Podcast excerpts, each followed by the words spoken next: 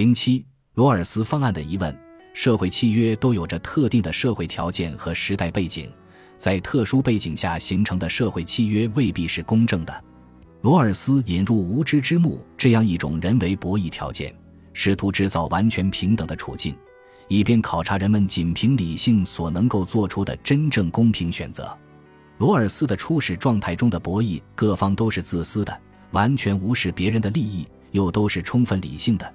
尤其还处于无知之幕这一完全公平的博弈环境中，人人对自身状况一无所知，不知道自己与他人在各方面的差异，甚至不知道自己的价值观点以及所处的社会和时代。这相当于既不知己又不知彼，甚至不知未尽。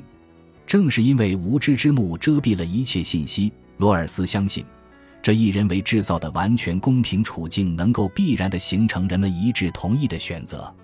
一致同意的事情，显然是最合法的公共选择，也是完美的民主结果。尽管未必是最优的公共选择，罗尔斯的这个著名设计虽然新奇，但其实有许多疑点。首先，在博弈条件的设计上，博弈方被假定为只有思维而没有心。这种理解在单纯经济学中或许合适，但对于解释社会、政治和生活，则是严重缺陷。社会中许多根本性的冲突是新的冲突，而远不仅是利益冲突，而且没有理由证明物质利益比精神价值更重要。罗尔斯在规定人人都需要的基本物品时，就忽视了精神需要，这对于人和生活都是歪曲，因为生活根本不是那样的过法。仅仅从理性和物质利益去理解的社会太过单调，以至于无法由此辨认出是一个实际上可能的人的社会。奇怪的是，这并非罗尔斯的个人错误，而是现代学术的流行错误。无知之幕虽然独具匠心，但无知状态的博弈与有知状态的博弈之间有着无法过渡或无法兑换的鸿沟，因为它们已经是本质不同的世界，由此无法互相兑换或转换。这一点也明显的限制了无知之幕模型对真实世界的说服力。任何真实的社会博弈都是某种程度的有知状态，人们必须知道自己有什么需要保护的，有什么值得争夺的，以及是否有条件争取自己想要的东西。总之，人们不能无的放矢，否则这个游戏是无意义的。进一步说，人们也不可能不知道一个游戏是什么样的就盲目同意参加游戏，那样未免太冒险了。除非是被强迫参加游戏，当然。罗尔斯需要一个充分公平的博弈环境，这个心情可以理解。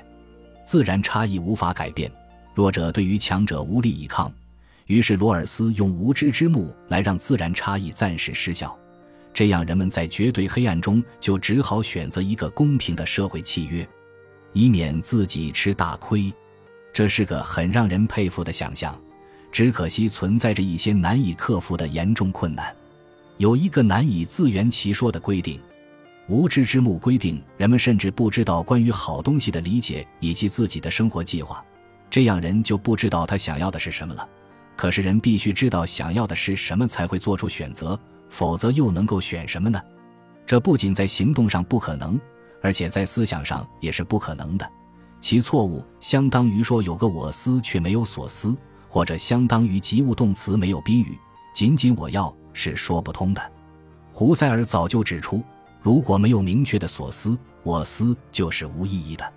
罗尔斯知道这个麻烦，为了自圆其说，他假定，虽然人们不知道他们的特殊偏好，但仍然知道那些对任何人生计划都必须的基本必需品。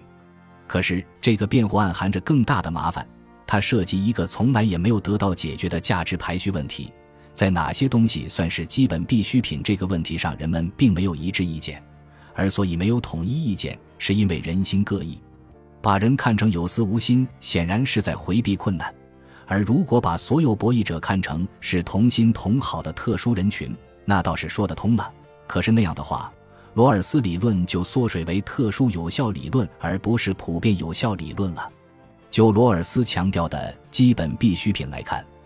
他想象的大概是个自由主义群体，等于事先强迫所有人都成为自由主义者，这既不公平也不合乎事实。人是多种多样的，事实上非常多的人会首选权利，很多人会首选家庭利益，如此等等。也许罗尔斯不得不把基本必需品看成是不证自明的，以避免与无知约定产生矛盾。但他想象的那些偏好显然并非不证自明。比如说，权力的好处恐怕就没有权力的好处那样明显。权力、自由和机会，甚至加上财富，也不见得能够换来权力，而权力却能够换来一切，这才是更加显而易见的。从逻辑上看，每个人最想要的恐怕是安全与权利，即使权且局限于罗尔斯所罗列的那些基本必需品，人们也必定有不同意见：哪些权利是基本的，哪些权利更应该优先，各种权利之间的冲突如何解决，这些都是未决的问题。在这种情况下，罗尔斯隐去了对价值的理解，而又承认关于基本必需品的知识。此间自相矛盾，恐怕难以避免，因为后者依赖着前者。对尚未确定的知识的非法透支，是一种很隐蔽但不可接受的学术赤字。罗尔斯的初始状态背叛了霍布斯思路，并且回避了霍布斯问题。荀子霍布斯问题才是必须克服的真困难，而且他把各种可能的困难都考虑在内。罗尔斯问题在规模上要小得多。基本上局限于如何理性的形成社会契约。实际上，即使有了社会契约，合作的难题也并没有因此被真正缓解。契约并不能限制人们以合法手段互相坑害，并且在必要时撕毁契约。社会始终存在着这样一个悖论性的局面：在大多数情况下，尤其从长远考虑，合作对于博弈各方明明都有利可图，但合作却总是非常困难。人们总是难以超越个人的眼前利益，正如奥尔森曾经指出的，即使人们非常愿意合作，大规模的集体合作仍然可能毁于搭便车之类的自私选择。罗尔斯的无知之幕故意削弱了博弈问题的难度，它使得人们在无知的黑暗中人人自危，只好几乎必然地选择了罗尔斯预先准备好了的合作方式。这个事先安排好的圈套不能代表人们真正自愿的选择。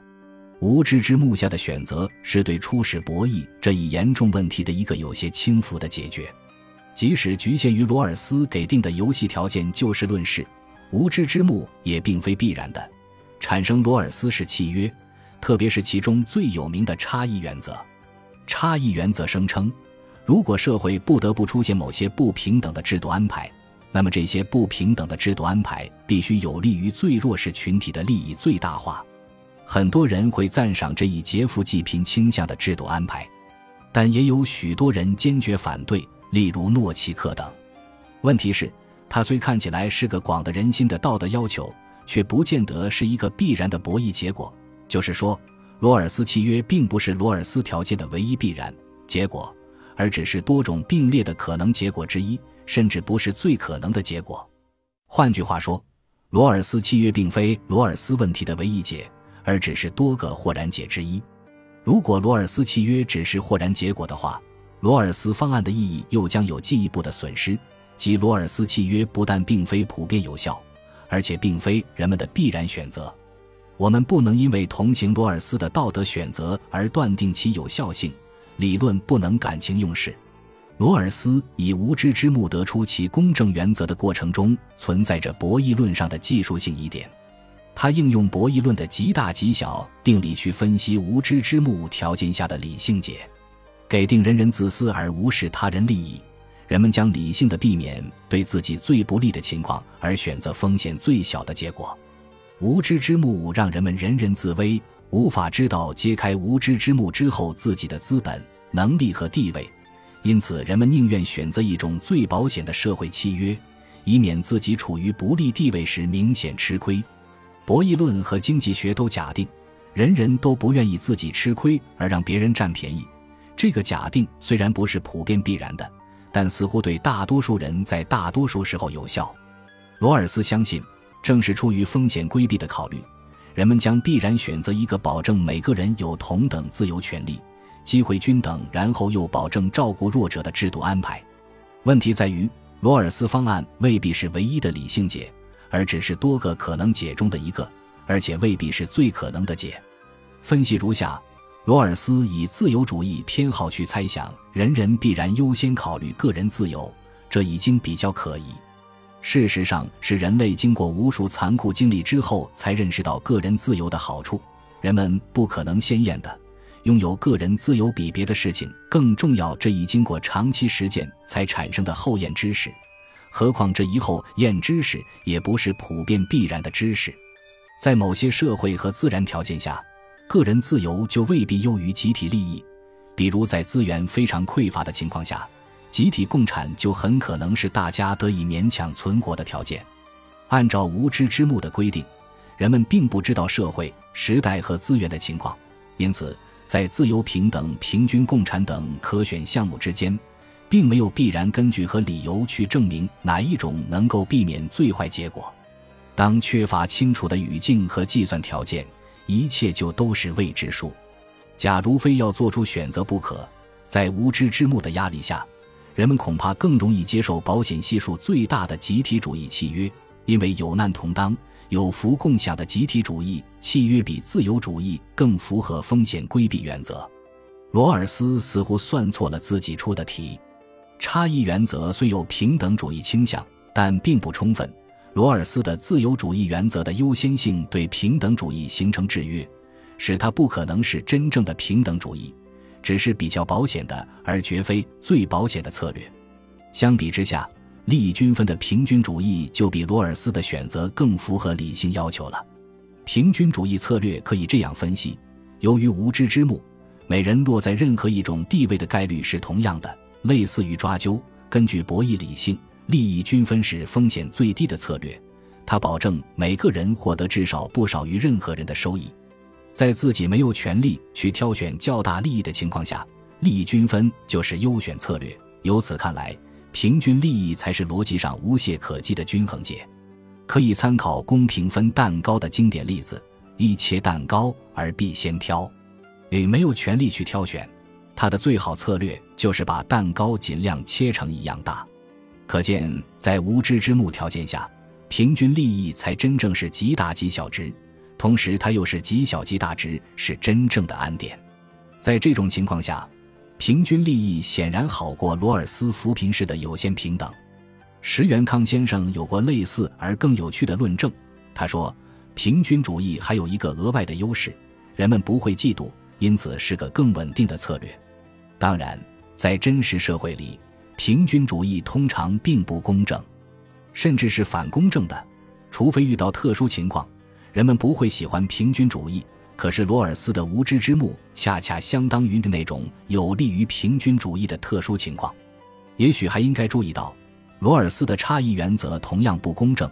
正如诺奇克所批评的，没有正当理由的利益在分配其实是掠夺。更有趣的是，即使强行规定只能选用罗尔斯原则，不许选别的，还是拯救不了罗尔斯方案，因为平等终将演变成平均。其演变过程是根据差异原则。如果社会需要某些不平等的制度安排，这些不平等的制度安排应该是在社会和经济方面处于最不利的人们的利益得到改善。那么，假设最不利人们的收益为 x，而 x 有理由获得改善而变成 x 加 n，可是 x 加 n 这一改善仍然不大，还是属于最不利人们的收益，就又必须改善为加一。如此就需要不断改善。只要还存在相对的最不利群体，就显然有理由不断损有余而补不足。这一过程不会自动停车，直到所有人的收益都成为平均数或者平均主义所能够接受的程度。由平等主义到平均主义的演变，显然是罗尔斯不能接受的，因为它会破坏更优先的自由原则。可是，除非有额外理由对这一演变进行刹车。否则，差异原则必然无法止步地演变成平均原则。进一步说，即使可以增加额外理由，也是非常危险的。如果有某个理由可以使存有余而补不足在某一点上停车，那么就能够制造任何理由在任何点上停车，那样就将是罗尔斯的失败和诺奇克的凯旋了。罗尔斯试图在自由、和平等之间制造调和，这一努力虽然令人赞叹。但可惜，自由和平等之间存在着难以克服的矛盾。如果在平均主义策略之外还存在着另一个非常可能中选的方案，很可能会是一个古典公正策略，它也未必输给罗尔斯方案。人们愿意自己的劳动能够得到成比例的收益，这一多劳多得、少劳少得的对称意识几乎是理性鲜艳直观。人们天然乐意承认这一古典的对称性公正。于是，在无知之幕下，假如人们不选择平均主义，而选择了古典公正，同样合乎情理。平分利益虽然最能满足风险规避原则，但支出与收益的对称同样没有违反风险规避原则。即使某人在无知之幕消失后，发现自己能力较小，只能获得较小收益，这样也没吃亏，因为毕竟得到了该得的份额，并没有得到小于成本的回报。人们没有理由。对此不满意，除非能够证明懒惰、弱智、无赖、偷窃、不劳而获也是美德。因此，在无知之幕下，不敢指望暴力、偷窃、耍赖等风险策略的人们，非常可能会选择平分利益的平均制度，但也很可能愿意选择古典公正制度。这两者都是理性选择，中选的可能性恐怕优于或至少不弱于罗尔斯契约。当然。这也不意味着他们比罗尔斯方案更好。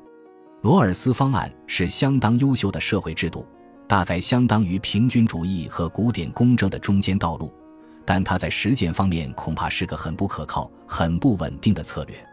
最后，罗尔斯方案还有一个最致命的漏洞，他没有考虑到如何对付当无知之幕消失之后的后继博弈的破坏性情况。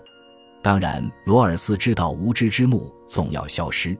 他所想象的消失过程有四个步骤：初始状态下的博弈只是第一轮博弈，而博弈总是连续多回合的。权且假定罗尔斯方案在初始状态里中选，当无知之幕消失时，博弈条件完全改变了，博弈各方的优选策略也必定随之发生根本的变化。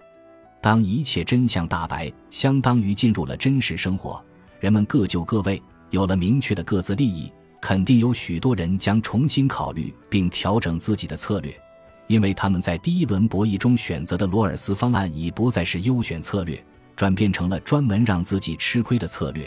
而人们的新策略必定导致在第一轮博弈中所建立的制度土崩瓦解，或者在具体实践中被偷偷解构。人们很可能不承认在初始状态下所签订的糊涂契约。而将在新的形势下重新讨价还价、重新协商、重新斗争，甚至革命。即使人们没有实力发动革命，也总会在契约下钻各种空子和漏洞，使契约实际上无法执行或无法正确兑现。总之，是从合作回到背叛状态，直到某种符合现实形势的新制度在多轮博弈之后达到某种稳定策略均衡而得以建立。既然无知之幕下所签订的社会契约在后继博弈中是坚持不住的，游戏终将重新玩过。罗尔斯契约终成画饼，这就是罗尔斯方案的根本困难。